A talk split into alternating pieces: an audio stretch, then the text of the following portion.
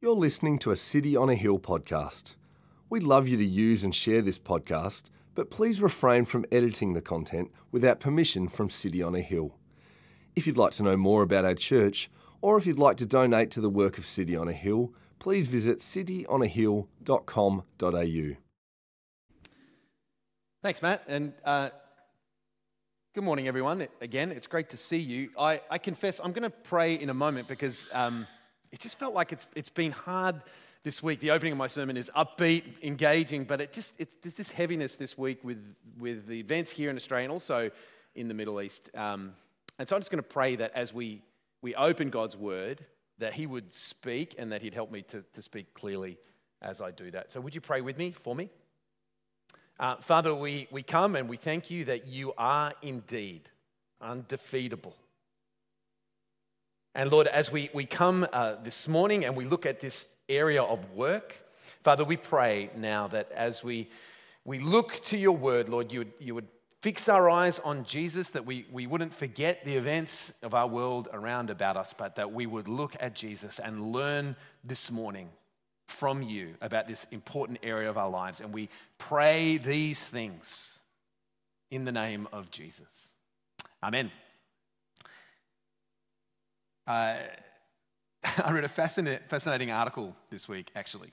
And it said that the average amount of time that the average person will do certain activities throughout their lives is as follow. Put, put, yourself in this and ask if this is you. Apparently, if you live to 80, you will spend eight months of your life laughing, five weeks arguing, 30 hours crying, three years posting stuff on social media, uh, eight and a half years shopping if you are a woman, one whole week of your life trying to find your woman who is shopping if you're a man. Uh, men will spend four months shaving their hair. Women will spend 18 months brushing, washing, blow drying, straightening, curling, and cutting theirs.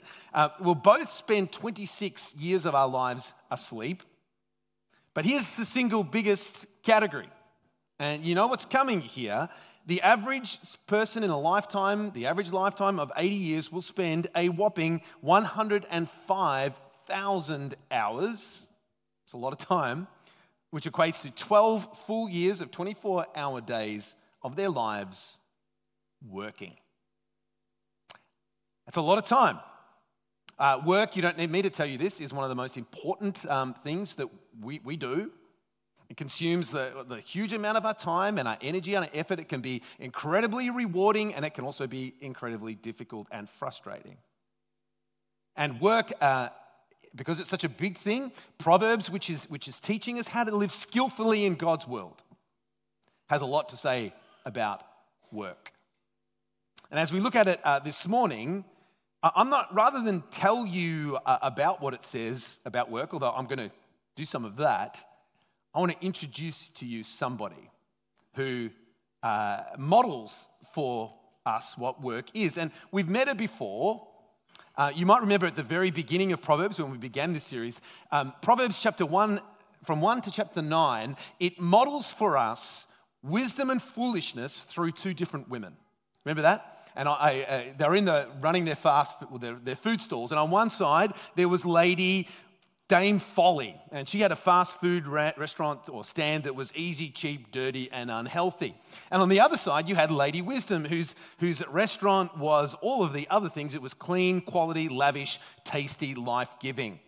And Proverbs was talking, this young man is walking through the marketplace and, and he's hearing the, the voices of folly over here and, and wisdom over there. And he's, Proverbs is saying, You're going to choose where you're going to eat. You're all going to eat at one. So choose wisdom. But at the end of Proverbs, uh, the, from where we read today, Proverbs 31, the, the writer of Proverbs doesn't just like uh, um, kind of say, this is, this is how it looks. You actually see Lady Wisdom out of the restaurant in work clothes. So, Proverbs 31, you might have thought, oh no, is this, a, is this, the, is this a sermon on marriage? Because it's all about the excellent wife. I thought this was on work. Am I, am I in the, what, have they got this mixed up? No, it's very deliberate because you could definitely uh, have Proverbs 31 and speak about marriage because it's translated for us, Proverbs 31, an excellent wife who can find, she's more, far more precious than jewels. But actually, uh, the word excellent wife is literally from the Hebrew, a woman of strength who can find. Uh, an excellent wife is also a good translation, and that fits with the context of Proverbs 31. But it talks about a woman of strength. And actually, the word um, for excellent that's translated there, or strength in the original Hebrew, is exactly the same word that is used to describe David's mighty men, uh, his, his elite band of warriors elsewhere in the Old Testament. So it's it's, it's talking about valiant, might be another translation. A, a valiant woman who can find it, a strong woman who can find. And you could use this passage to speak about marriage and family because she's a strong, valiant woman in that area. I think you can look at it equally, and perhaps even more so, as we look at this topic of work. Because we can see the way that this valiant, strong woman conducts her affairs at work we are, have a model for us of what wise living in God's world in this, to this part of this part of our huge part of our life work looks like. So, three things that she teaches us about wisdom at work. Number one, work honestly. 31 verse 11. The heart of her husband trusts in her. Uh, the Proverbs 31 woman is working from home. Uh, she's running a thriving cottage industry, and her husband, as co owner of the business, has got full trust in her because she's honest.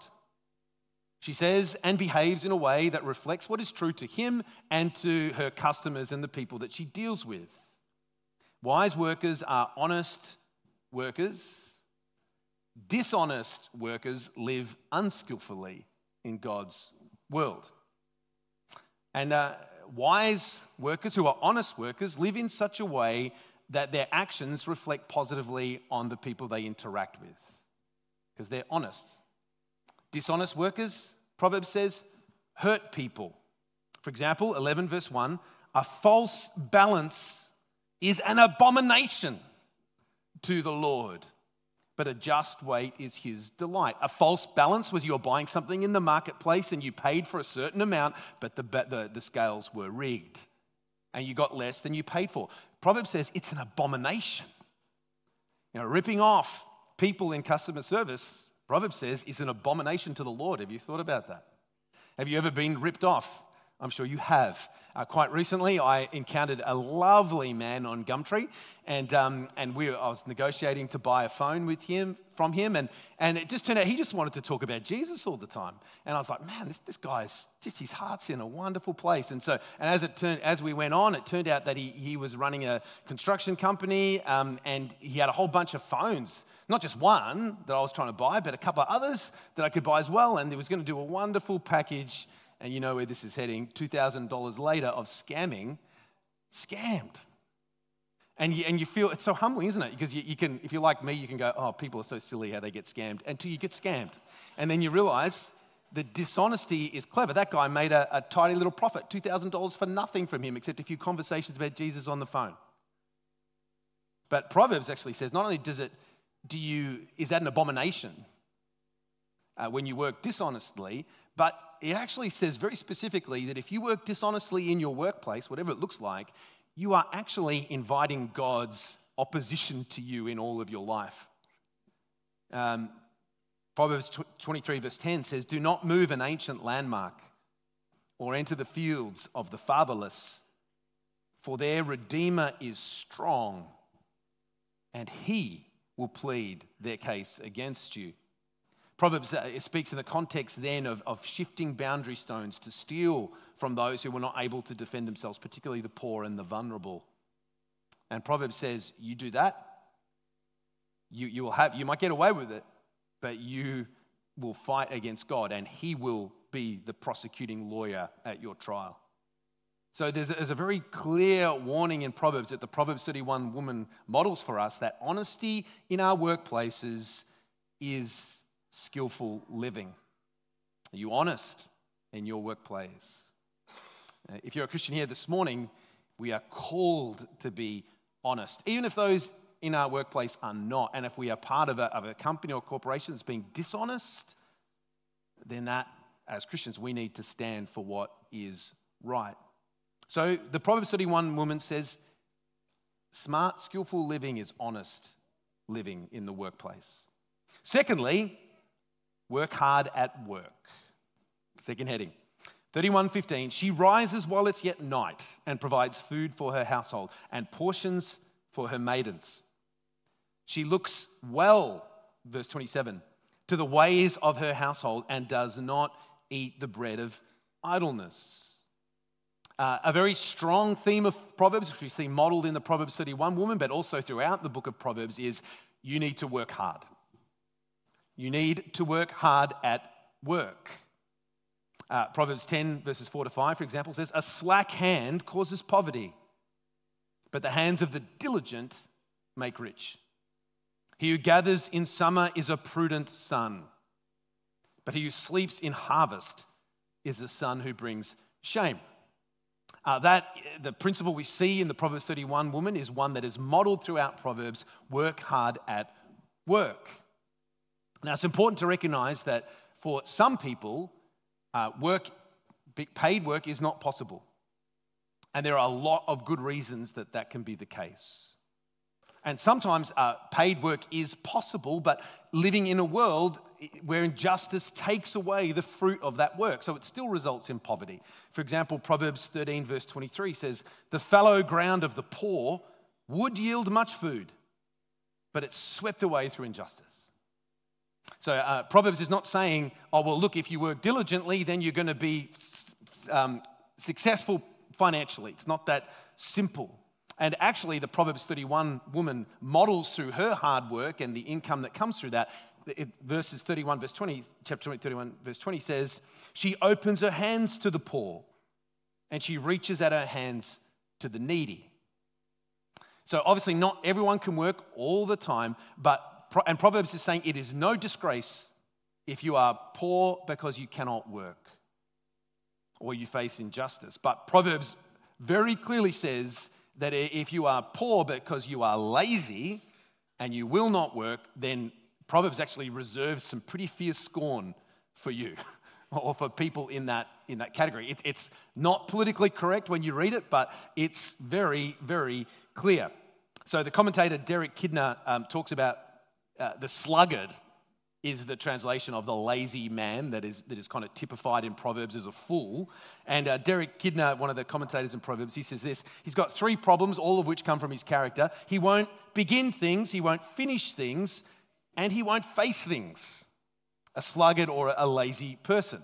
And he goes on, uh, gives some, so he prefers sleep to work, and so is an irritant to those around him. Proverbs 10 26 like vinegar to the teeth and smoke to the eyes, so is the sluggard to those who send him.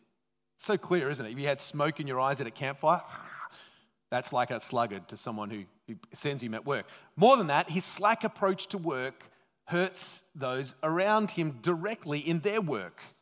18 verse 9 Whoever is slack in his work is a brother to him who destroys. Do you hear that? You're slack in your work, you may as well be destroying things because that's what you're doing. And Proverbs says the, the person who's a sluggard, who's lazy and slack, will be also dissatisfied and unsatisfied in their work. 13 verse 4 The soul of the sluggard craves and gets nothing, while the soul of the diligent is richly supplied. And then finally, the sluggard, the person who is lazy in their work, is going nowhere in life. So, verse uh, 12 24, the hand of the diligent will rule, while the slothful will be put to forced labor. Uh, the Proverbs 31 woman says, Work hard at your work. Um, do you work hard at your work? It's not, uh, for some of us, I, I, I really think I'm lazy by inclination. For some of us, it's hard to work hard at our works because we'd much prefer to be working hard at our handicap on the golf course or, or whatever it is that we might be doing.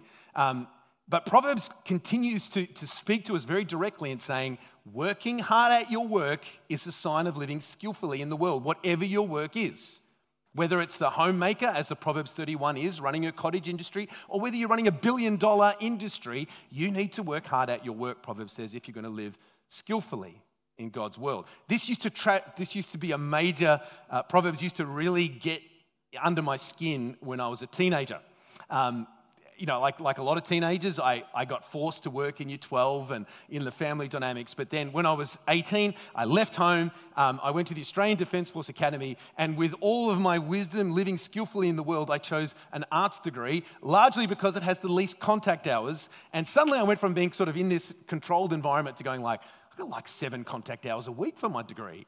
And, uh, and I discovered that there was wonderful things to, to fill in that time with, especially the world of Warcraft. And uh, that, I'm dating myself, but the, it's a game if you haven't heard it. And I, I discovered there was many fruitful hours to be spent playing the world of Warcraft. And, um, and I, I remember one particular um, night, I'd well, afternoon actually. I'd stayed up, I think, all night the night before playing the World of Warcraft, and then sort of managed to sort of bumble through work in the morning. And I had no contact hours that afternoon. I remember it was Canberra, it was cold, it was winter, and I had my nice, cozy little room, pulling the covers up. And I remember, I vividly remember Proverbs getting inside my head. And this Proverbs 6, verse 7, it says, How long will you lie there, you sluggard? And it's like, oh, I think that's me. Um, when will you arise from your sleep?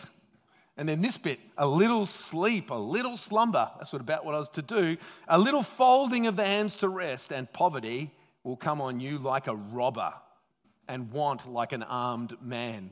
I remember thinking, oh, so much for my nice, cozy little sleep. All I can think of is the, the, the robber and the poverty coming on me like an armed man. But I could see the warning.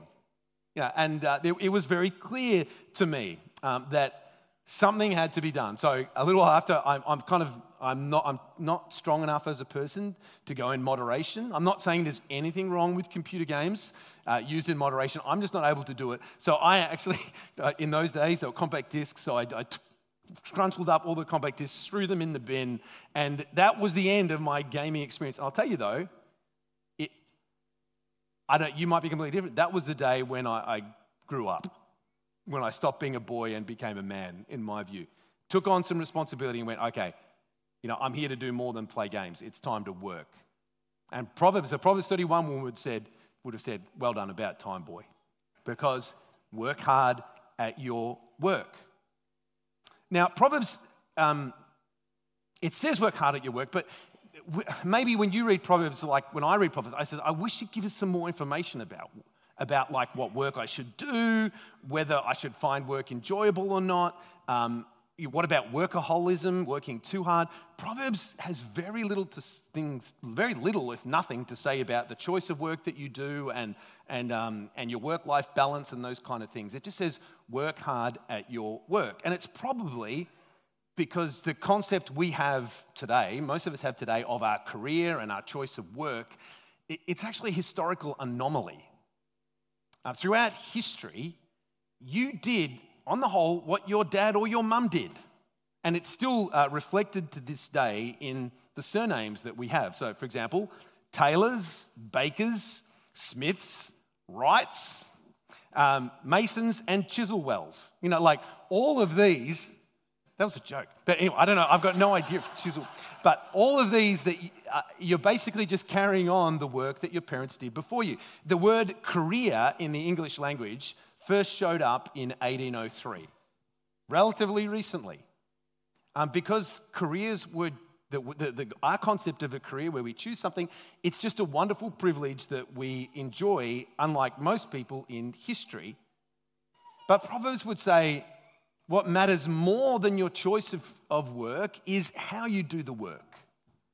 And it would say continuous, continually that work is plowing one furrow in the field one day, and the next day, harnessing up again and plowing the furrow next to it, and then the next day, doing the next day. There's a, there's a, a, working hard and consistently ethic in Proverbs. It says that you will live skillfully when, when the boss is watching you and when he or she is not.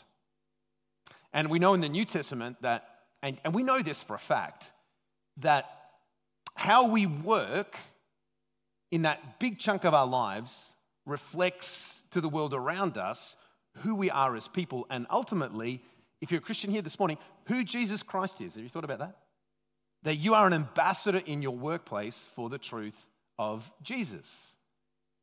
And the New Testament would say, so work hard, be a good worker.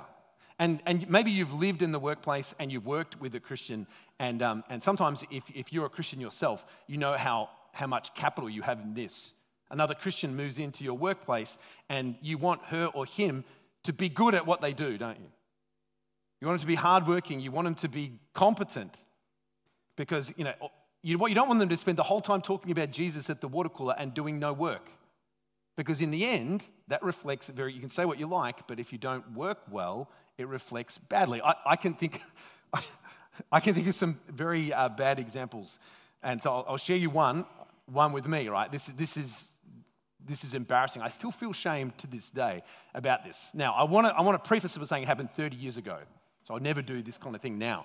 But I hope not. But what it was, was um, we are on a, a, food and sleep deprivation exercise in the army, and um, we hadn't had any sleep for a couple of days. And finally, we are going to be given some sleep. It was 2 a.m. in the morning, and, um, and we are each going to be given two hours sleep. And we're going to be rotating through in shifts. And uh, I was on the first shift, getting the two hours shut eye. And I remember vividly thinking, two hours is not very much. Um, so what I did was, was I just, I just went a little bit further away to have my little shut eye and just happened to sort of sleep under into a little bushy patch. Uh, and, you know, like, you know, just things would happen, just a bit of an accident that I kind of slept there. But four hours later, like it was just a, you know, just a wonderful surprise that I'd managed to get an extra two hours sleep because I hadn't been able to be found in the middle of the night. And I remember in the morning, you know, like the plan worked, you know, like no one ever pinned it on me. No, what do you mean? It was just, I just, no, I didn't, didn't sleep. No, no, no, you're imagining it. Your fault. You should have looked harder and you would have found me. But in my heart, I knew completely what I had done. And it was horrible. I, I remember not being able to look the other people in that group in the eyes the next morning. You know, I'd worked badly. I worked lazily, and the impact on others had been bad. And to this day, this fills me with shame to think that, you know, the way I worked in that way caused other people to lose the sleep. And you know, I, would gladly, even the, even the next morning, I I, I, would love to have that time back. Maybe you've done that. Maybe you've been like that in the workplace. Uh, and you know the impact it can have on others. Or you've seen other people in your workplace who claim to be Christian live in such a way that it reflects badly on the gospel. So Proverbs is very clear work hard, work hard at work and the, the Bible as a whole would say because there, there's a lot at stake in the way you work. All right. Work honestly, work hard. Thirdly, work smart. Work smart. Um, seek the profitability of the place where you work. Um, the Proverbs 31 woman is a uh, entrepreneurial, smart thinking woman. Look, 31:16. She considers a field and buys it. With the fruit of her hands, she plants a vineyard. So, have you uh, bought any fields? the point that it's making, though, is this woman uh, working together with her husband in their cottage industry is profitable. She, she's making money. She's using her brains to think about things she could do to increase the profitability of her workplace. This is not capitalist dogma, it's Bible. When you work, think about the profitability of your workplace. Think of ways of doing things better that will turn a greater profit, that will make the business more effective. Uh, the proverb says, use your brain. God gave it to you, so use it. Uh, some of us, I think it's easy to go like, I'm working nine to five and i am using 60% of my brain power and I'll spend the rest of the time doing something when I knock off. And, but Proverbs says, no, invest your mind. Think about it. Be creative, be entrepreneurial, take some risks like this, this Proverbs 31 woman is doing. Um, one example I can think of in our uh, church community here is Bianca. Uh, Bianca is someone who, uh, she's one of our MTS workers. Uh, finishing up at the end of this year, we're going to miss her very, very much, unless we can somehow persuade her to stay. Uh, but she, she thinks this. She thinks about, okay, why are we doing this like this? Couldn't we do this like that? You know, what, what, if we did this instead? What, what, if we, what if we did a church camp. This is, that's very much her vision. And then once she's got, and say, all right, well, it's going to be a lot of work to pull off. And then she jumps in and does the work in a way that's creative and entrepreneurial. Proverbs would say, work smart. Uh, be like Bianca or be like the Proverbs 31 woman. So these are three things. Um, you can read Proverbs and see there are other things that come up about work, but I think these three capture the main things about work you see in Proverbs. And basically, it's summed up like if you're a man, be like the Proverbs 31 woman at work. If you're a woman, be like the Proverbs 31 woman in your work. Because she is modeling for us wisdom. Lady wisdom at work, living wisely, skillfully in God's world. You do this, and you will live skillfully in the world that God's created. And, and maybe it'll be said of you, as it is of the Proverbs 31 woman, at the end of your life, when you look back at those years of your life that you spent at work, Proverbs 31 31, give her the fruit of her hands and let her works praise her in the gates. That's Proverbs on work, and we could call it there and say, okay, we've looked at what Proverbs says on work, but I, I've been conscious the last few weeks that there's a few things that needs to be said in regards to Proverbs and what it teaches us how to live skillfully. And the first one, as we look at work, is this beware of applying what Proverbs says about your working to your salvation. Beware of what Proverbs says about skillful living in regard to your work in this world to your salvation. What do I mean? I mean that it's very easy to read Proverbs about work and say, I can say, I'm going to work hard, I'm going to work smart, um, and I'm going to be um, honest, and, and I'm going to keep doing those things in, in my work. And that's exactly what I have to do in regards to my relationship with God. I've got to work harder, I've got to work smarter, I've got to be more honest. I've got to, I've got to pray more. I've got to be more diligent in the, in the rule of life, as we looked at in the last series. I've got to, I've got to fast more. I've got to, I've got to show up to more things. I've got to, and, and then eventually, eventually, when I get my act together, God is actually going to be pleased with me. And He'll say, Andrew, you're now ready to be saved because you've worked so hard. You've labored so hard. You've now gone from being in my bad books to in my good books, and I now love you. And this, you, you might not yet be with me, but I'm, i promise you that this is the natural inclination of nearly each one of our hearts, probably all of our hearts. Is to, to look at the way that we get ahead in the world around us, and I work and I earn, and, and I need to work and earn and be diligent, and then say, That's the same with you, God, and that's the way I'm going to be saved. And the Bible, the well, Proverbs says, 14, 12, there's a way that seems right to a man, but its end is the way of death. Here's one of those things. It seems right for you to res- relate to God as if He's your employer and you are earning His pleasure. And the Bible, especially the New Testament, says that's death. You do that and you miss the whole substance of what it is to be a Christian. If you think that you are working for God's pleasure and you are working for His favor, you have missed it. Um, it comes not through work. Listen to Ephesians chapter 2, verses 4 to 9. I'm going to read this in depth because listen. And if in your heart you go, yeah, this is a bit like me, listen to this again. But God, being rich in mercy, because of the great love with which He loved us, even when we were dead in our trespasses, made us alive together with Christ.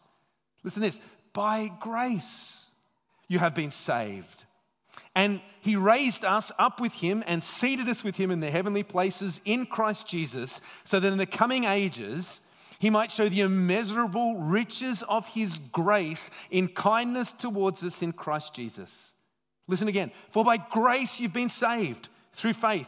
This is not your own doing, it's the gift of God, not a result of works, so that no one may boast. This is so important because if you come with a works based approach to your faith and your, your, your, your relationship with God, and if you come saying, I'm going to work harder, work smarter, work honestly, I'm going to work, work, work, work, work, you can't. You can't do that any more than a person in a grave can turn over a new leaf and pull themselves out. You can't do it. And if you try to do it, you, you end up relating to God as a distant employer and, and you look at your heart and you see the areas that you've fallen short and you go, I've fallen so far short, God is displeased with me. Or you look at yourself and give yourself a false appraisal and go, I'm amazing. I'm so good at my disciplines. Now God really loves me. Both of them are death. So when we think about work, be very careful about applying that to your relationship with God. If you're a Christian here today, you have that relationship as a gift. God in Jesus Christ loves you. He delights in you. The Bible says uh, he rejoices over you with loud singing. You didn't choose him, he chose you. And then he appointed you to go and bear fruit. See, that's the difference. Work hard, yes. Be diligent in your prayer. Be diligent in the way you read the Bible. Be diligent in the way that you uh, obey the commandments of God. But do it from a heart that's not earning your place because you've already got it. You're just living who you are. So that's the first thing. Second warning beware of reading Proverbs on work. And last week, beware of reading Proverbs on wealth and ending up in what you could call the prosperity gospel. This is a real danger, and it's one we need to beware of. So you say, well, Andrew, what is the prosperity gospel? I went to Wikipedia. This is what it says. I think it's a good definition. It says this The prosperity gospel teaches that financial blessing and physical well being are always the will of God for this life, and that faith, positive speech, and donations to religious causes will always increase one's material wealth. So the Wikipedia describes the prosperity gospel. Pretty good definition. And if you've been following Proverbs, you'll know that Proverbs teaches that faith and speech and generosity are all skillful ways of living in God's world, and these things will usually result in material prosperity and blessing. That's the book of Proverbs. But here's the, what you need to hold in tension not always. Not always. There are three clear wisdom books in the Old Testament. They are Proverbs, which teaches the way things normally work. Then there are Ecclesiastes and the book of Job, which are the counter to Proverbs in one way, and they say, yeah, but what about this? Read the book of Job. He's doing all of these things and yet suffering terribly. Or read the book of Ecclesiastes. Even more dangerous, though, than the prosperity gospel, which says that, because you know why it's dangerous? Because you go like, well, I'm working hard at work and I'm being careful with my money, and yet I'm not prospering now, and I'm not, and in fact, I'm actually suffering now, and I'm, I'm going through difficult times, and you think, well, my, what's wrong with my faith? I just need more faith because God wants all of these things for me right now, and I'm not experiencing it, so what have I done wrong? That's part of the danger, but there's a bigger danger, is the prosperity gospel says, that's what it's all about. It says that success in work and success in finances, that's what's on offer in the Christian message. The prosperity gospel says you want to become a Christian so you get these things. That is so, so sad. What all that's on offer in the Christian gospel is, is succeeding with wealth and going, well, are you serious? And having health now? No, that's what is on offer in the Christian gospel is what? Come on. It's Jesus Christ. That's what's on offer, right? God Himself is what is on offer.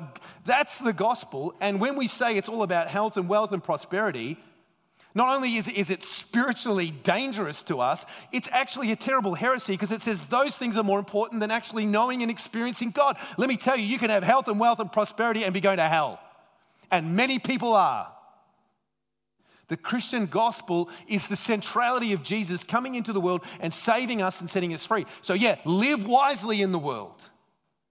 Live wisely in the world, live skillfully in the world. Most of the time, you, that's going to result in blessings materially, physically, um, in every way. But not always. Jesus said, If you'd come after me, take up your cross. He said, Count the cost. You, you don't go to war with an army twice your size. He says, You don't begin building a building when you've only got half the money, because in the end you look like a fool. He says, If you won't take up your cross and follow me, don't bother. The gospel is far more than the, the, the, the, things around the edge. The gospel is about God, it's about the beauty of Jesus Christ. Beware of the prosperity gospel. Beware, beware of reading Proverbs out of context. Third and finally, thinking specifically about work. Work is like relationships. It's like marriage, it's like family, it's like friendships, it's like money. Work is not bad, it's a good thing. But work is carried out in a world that is broken. In a world that is broken, work will be broken too. It's interesting that um, I think in my natural thinking, I would say that work was all part of the fall. You know, until in this perfect world before Adam and Eve sinned, it was just like one big long holiday. There was no work to be done. But actually, that's not what the Bible teaches. It teaches that work was given to the man and the woman in the very beginning in the God's beautiful, perfect world, but that work is now broken. Uh, so, Genesis chapter 3, 17 to 19, God says to the man, Cursed is the ground because of you. In pain you'll eat of it all the days of your life. Thorns and thistles it shall bring forth to you. And you shall eat the plants of the field by the sweat of your face. You shall eat bread until you return to the ground, for out of it you were taken, for you are dust, and to dust you will return. So, work is, is broken. Um, we can live skillfully at work in the world, and we will still encounter its brokenness. So, if you're encountering that brokenness this morning in some way or other, you're living in this broken world, but it's not going to be broken for much longer. Now, very soon, very soon, work will no longer be broken because we will be with Him. The end of the gospel. The gospel, we get Jesus now, we get him for all eternity. And there will come a day when we will be with him, and it won't be one long, restful holiday then. It'll be rest. But it seems to me that the future, our eternal future, still involves work, as it did in the beginning. Listen, for example, Revelation 22, verse 3. It says, His servants will serve him we will serve Jesus Christ. We will work. Uh, Randy Alcorn states in his book on heaven, he writes this, I think he's right. We will also have work to do in heaven, satisfying and enriching work that we can't wait to get back to, work that will never be drudgery. The day's coming soon when the end of the gospel, which is Jesus Christ, will be fully fulfilled. And you and I will work serving Him for all eternity. That's good news. And until then, though, the Proverbs and, and the gospel and the Bible as a whole would say, don't treat your work here too lightly. It matters. You were made by God to work, so work well. Work diligently, honestly, smartly. But it would also say, I think, don't hold it on too tight. Because you live in a world where work is still broken. One day it won't be, don't find your identity in it. Don't get caught up in it so that you miss all the other things in life that God has for you. Don't hold it too lightly, don't hold it too closely. Until then, and uh, someone this week uh, sent me this wonderful hymn or poem by a guy called Horatius Bonar. And I'm going to close by reading that. Then we're going to pray, and then hopefully you've got some questions that we can, we can look at in a few minutes. But let me, let, listen, maybe close your eyes as I read these words and let's Pray. I bless the Christ of God. I rest on love divine. And with unfaltering voice and heart, I call this Savior mine. Not what I feel or do, not toil, nor pain, nor blood, not all my prayers and sighs and tears can give me peace with God. Your work alone, O Christ, can ease my weight of sin.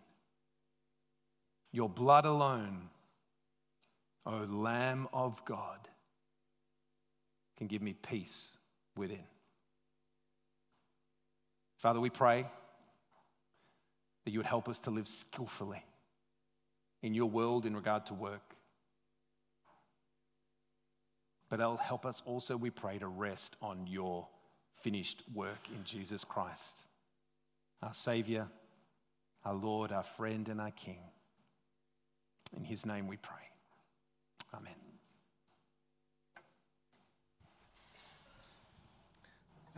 Thank you for listening to our podcast. If you'd like to know more about our church, or if you'd like to donate to the work of City on a Hill, please visit cityonahill.com.au.